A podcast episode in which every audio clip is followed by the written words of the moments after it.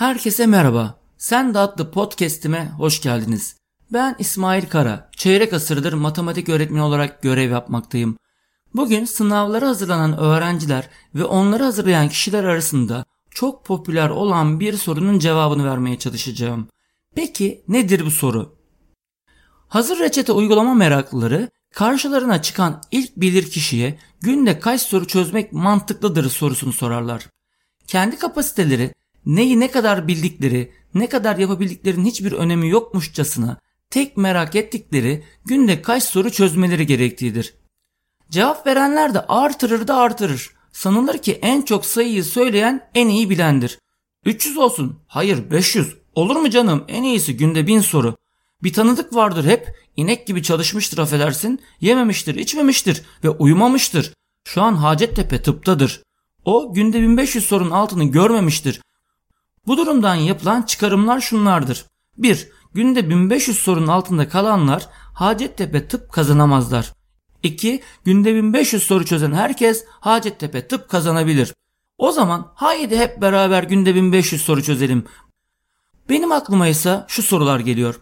1. Böyle biri gerçekten var mı? 2. Böyle biri gerçekse hayatında kaç kez gerçekten günde 1500 soru çözmüştür? 3. Böyle biri gerçekse ve gerçekten günde 1500 soru çözmüşse şu an akıl sağlığı ne durumdadır? Kan değerleri ne haldedir? Ve daha da önemlisi bu kişi Hacettepe tıp istiyor muydu? Yoksa 2 sene sonra Hacettepe'de hocaların dersleri slaytın okuduğunu fark edip hayal kırıklığı yaşayacak mı? Neyse sorumuza geri dönelim. Ben 1500 değil 500'den açacağım bahsi. Günde 500 soru çözdüğünüzü düşünelim. Hadi her konuda o kadar iyi olun ki ortalama dakikada bir soru çözebildiğinizi varsayalım. Saatte 60 soru eder. Toplamda 8 saatten fazla sürer hiç molasız. E bu arada ne oldu konu çalışma? Yalan oldu. Çünkü konuyu çalışacak ne kafa kaldı ne zaman kaldı. Bazı hocalar o kalmayan zamanı kaldırtmak için uykunuzdan ve kendinizi ayıracağınız zamanlardan feragat etmenizi söylerler. Değil mi canım? Başarı karşılığında bir şeylerden ödün vermeden kazanılmaz. Fakat nedense aynı hocaları mesai bittikten sonra iş başında görme şansımız yoktur. Az uyuyun derler, çok uyumak tavuklara ve kedilere mahsusmuş. Halbuki bilmezler ki uzun süre yetersiz uyuyan bir insanın bir süre sonra değil 500, 100 soru çözecek, nöronu çarpıştıracak yaşam enerjisi kalmaz. Kendilerinden örnek verirler bir de. Çünkü kendileri süper sağlıklı, süper mutlu, hayattan süper zevk alan ve süper başarılı kişilerdir. Bunu söyleyince de kim bu kadar süper ki, hayatta kim çok mutlu ki diyorlar. Bence bu 17-18 yaşındaki bir insanın şu hayatta dengeli şekilde sağlıklı, mutlu ve başarılı olma şansını daha şimdiden elinden çekip almaktır. Vay efendim gençlerimiz mutsuz, depresyon oranları arttı, antidepresan kullanma yaşı düştü. Acaba neden? Bir taraftan eğitim sistemine sallar durur. Eğitim sistemi ezberci, çocuklar hiçbir şey öğrenmeden mezun oluyor. Ezberleyip sınava giriyor. Düşünme sistemleri gelişmiyor falan da filan. E hocam düşünmeye vakit mi bıraktın? Dayadın 500 soruyu. Hadi mezunlar evde çalışanlar biraz daha şanslı da okuldan saat 3 gibi çıkan çocuğun eve gelip hiçbir şey yapmadan direkt 500 sorunun başına oturması durumunda kalkma saati gecenin 11'i. Normalde 8-10 saat uyuması gereken bu çocuk o saatte yatıp sabah 7.30'daki servisi yakalaması gerekecek. Servisle okula gelirken uyumak yerine mi düşünsün bu çocuk? Sen düşünebilmiş miydin? Düşünebilmiş olsan bu çocuğa günde 500 soruyu dayayan biri olur muydun? Daha yeni öğrendiğim bir konuda bir soruyu gerçekten öğrenerek çözmek için o soru üzerine düşünmen gerek. Düşünmen için vakit harcaman gerek. Karşına benzer bir soru çıktığında eğer ki konu hakkında bilgin yeterli ve doğruysa düşünme süren azalacaktır. Üstelik her soruyu ilk seferde doğru cevaplayamayacaksın.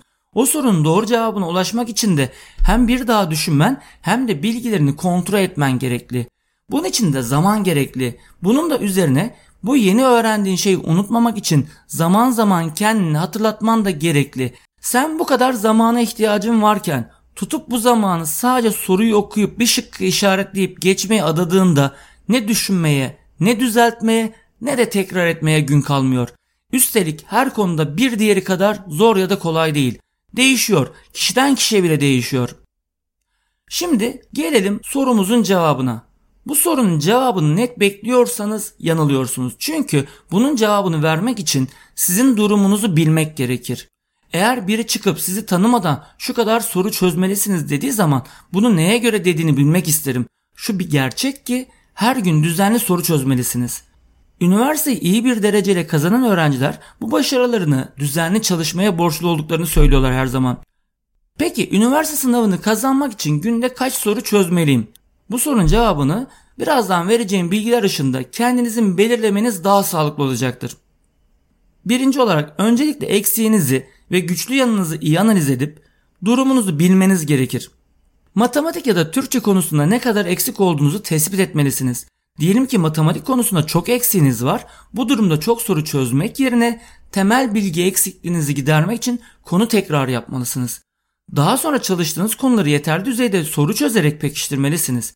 Ancak bugün çalıştığınız konuyu bir hafta sonra yine test çözerek tekrarını yapmanızda fayda var. 2. Liseye devam eden bir öğrenci ile mezun bir öğrencinin çözeceği soru sayısı tabii ki aynı olamaz. Mezun olan bir öğrencinin çözmesi gereken soru sayısı liseye devam eden bir öğrenciye göre daha fazla olmalıdır. Kaç soru çözeceğiniz ne kadar uygun zamanınız olduğuna da bağlıdır. Liseye devam eden ile mezun öğrenci arasında müsait zaman yönünden farklar vardır. 3. Hafta içi çözülen sorular daha çok konu pekiştirmeye yönelik olurken hafta sonu genel tekrara yönelik soru çözümü olabilir. Ya da durumunuza göre tam tersi de olabilir. Liseye devam eden öğrenci hafta sonu konu ağırlıklı test çözerken hafta içi de tekrara yönelik test çözmeye zaman ayırabilir. 4. Soru çözümünde karşılaşılan zorluklar mümkünse hemen ya da en kısa zamanda halledilmelidir. Soru çözümünde neden zorlandığınızı tespit etmelisiniz. Bilgi eksikliği mi yoksa heyecan mı? Soruyu mu anlayamadınız? Bu durum dahi soru sayınızı etkileyecektir. Bilgi eksikliğinin olduğu dönemlerde çözdüğünüz soru sayısı daha az olabilir. 5. Sınava yaklaşırken çözdüğünüz soru sayısı artabilir. 6. Size şu kadar soru çözeceksiniz telkinlerinde bulunanları dinlemeyin. 7. Mümkün olduğu kadar çalışma stratejileriniz konusunda rehber öğretmenleriniz ile diyalog içinde olun. 8. İlk birkaç hafta günlük 30 ila 50 soruyla başlanabilir. Ancak bunun artışını sizin çalışma temponuz ve biçiminiz belirleyecektir. 9. Öğrenmeye yönelik bir sorunun çözümü için ayıracağınız süre dersine göre değişir. Türkçe için bu 1 dakika olurken matematik için bu süre 2-3 dakika olabilir. Ancak deneme türü soru çözümünde ortalama her soru için 1 dakika verecek şekilde ayarlamanız doğru olacaktır. Aslında bu bilgi dahi sizin ne kadar soru çözebileceğinizi gösteriyor. Örneğin Türkçe için eğer konu biliniyorsa 1 saatte 60 soru çözülebilirken konu bilinmiyorsa bu sayı 30'a düşebilir. 10. Önemli olan bir nokta da şu ki sınav zamanı yaklaştıkça hız isabet oranına dikkat etmelisiniz. Nihayetinde üniversite sınavında belirli bir süre verilecek ve bu sürenin iyi kullanılması gerekiyor. 11. Her sorunun çözümünde hemen cevabına bakmak yerine her 10 soruda cevaplara bakmak daha faydalı olur. 12. Gece yatmadan önce o gün soru çözerken zorlandığınız soruların konularına bakmanız faydalı olur. Ayrıca ezberlemeniz gereken formül ya da bilgi varsa onu gece yatmadan önce tekrarlayın. Sabah kalktığınızda tekrar kısaca göz gezdirmeniz yine faydalı olacaktır. Son olarak günlük tekrarınızın ne kadar olacağını sizin durumunuz belirler. Konu öğrenme ve soru çözümünde dengeye dikkat etmelisiniz. Her ne kadar soru sayısını siz belirlemelisiniz demiş olsak da 50'den az soru çözümü yeterli olmayacaktır. Her hafta günlük ne kadar soru çözeceğiniz konusunda hedef koymanız ve bir kağıda çözdüğünüz soru sayısını yazmanız faydalı olabilir. Sen de adlı podcast'imin bu bölümünde beni dinlediğiniz için teşekkürler. Bana ismailkareletisim.gmail.com adresine ulaşabilir ya da beni Facebook, Twitter ya da Instagram'dan takip edebilirsiniz.